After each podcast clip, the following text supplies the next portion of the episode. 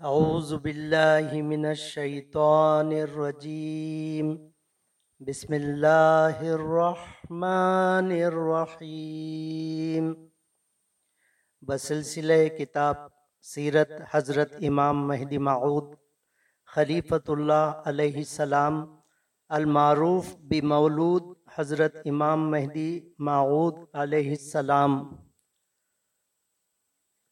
حضرت بندگی میاں شاہ دلاور رضی اللہ تعالیٰ عنہ کے بارے میں نقل ہے کہ بندگی میاں شاہ دلاور رضی اللہ تعالیٰ عنہ دلپت رائے کے بھانجے تھے۔ جنگ کی شکست کے وقت سلطان مذکور کے سپاہیوں کے ذریعے پہنچے اور سلطان نے اپنی بہن کی خدمت کے لیے مقرر کیا تھا۔ سلطان کی بہن مسمات سلیم خاتون اپنے بچے کی طرح پرورش کرنے لگیں۔ حضرت شاہ دلاور رضی اللہ تعالیٰ عنہ جذبے کے حال میں مستغرق تھے اور وہ جذبہ اس سبب سے تھا کہ میدان جنگ میں حضرت شاہ دلاور رضی اللہ تعالیٰ عنہ کی نظر حضرت مہدی علیہ السلام پر پڑی تھی۔ اس پاک اور روشن نظر کے سبب سے حق کے جذبے کے نشے میں مستغرق ہو گئے۔ جب خاتون مذکور نے حضرت شاہ دلاور رضی اللہ تعالیٰ عنہ میں ظاہری دانائی نہ پائی تو بکریاں ان کے حوالے کی تھی۔ قصہ طویل ہے، لیکن آنکھ سے دیکھی ہوئی چیز بیان کی محتاج نہیں۔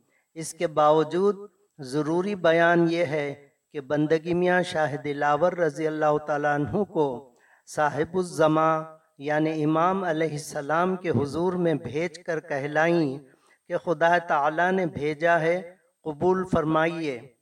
کیونکہ خاتون مذکور بہت لائق اور عارف الوجود تھیں اور حضرت علیہ السلام سے تربیت بھی ہو چکی تھیں۔ جان گئیں کہ یہ مرد حضرت مہدی علیہ السلام کی خدمت کے لائق ہے اور اس وقت حضرت علیہ السلام نماز ظہر کے لیے وضو فرماتے تھے اور مسح سر کے محل تک پہنچ چکے تھے۔ میاں شاہ دلاور رضی اللہ تعالیٰ عنہ آئے تو فرمایا، دلاور نہیں ہے بلکہ شاہ دلاور ہے۔ ہم نے قبول کیا اور خدا تعالیٰ نے بھی اس کو مقبول بنا دیا ہے۔ پس امام علیہ السلام نے دگانہ تحیت الوضو ادا کر کے بندگی میاں شاہ دلاور رضی اللہ تعالیٰ عنہ کو نزدیک بلا کر ذکر خفی کی تلقین فرمائی اور سیدھا ہاتھ پکڑ کر تین بار فرمایا کہ اللہ کے مرید بنو اور فرمایا، لا الہ ہوں نہیں۔ اور پھر ہاتھ اوپر کر کے تین بار مقرر فرمایا کہ اللہ کی مراد بنو اور فرمایا اللہ تو ہے۔ حضرت مہدی علیہ السلام کے ہر دو دم مبارک سے ہتھیلی میں رائی کے دانے کی طرح عرش سے تحت السرا تک حضرت شاہ دلاور رضی اللہ تعالی عنہ پر روشن ہو گئے اور اسی وقت حق کے جذبے میں مستغرق ہو گئے۔ چنانچہ آن حضرت علیہ السلام خود ان کو اپنے ہاتھوں سے اٹھا کر حجرے میں بٹھائے۔ وآخر دعوانا ان الحمد للہ رب العالمین۔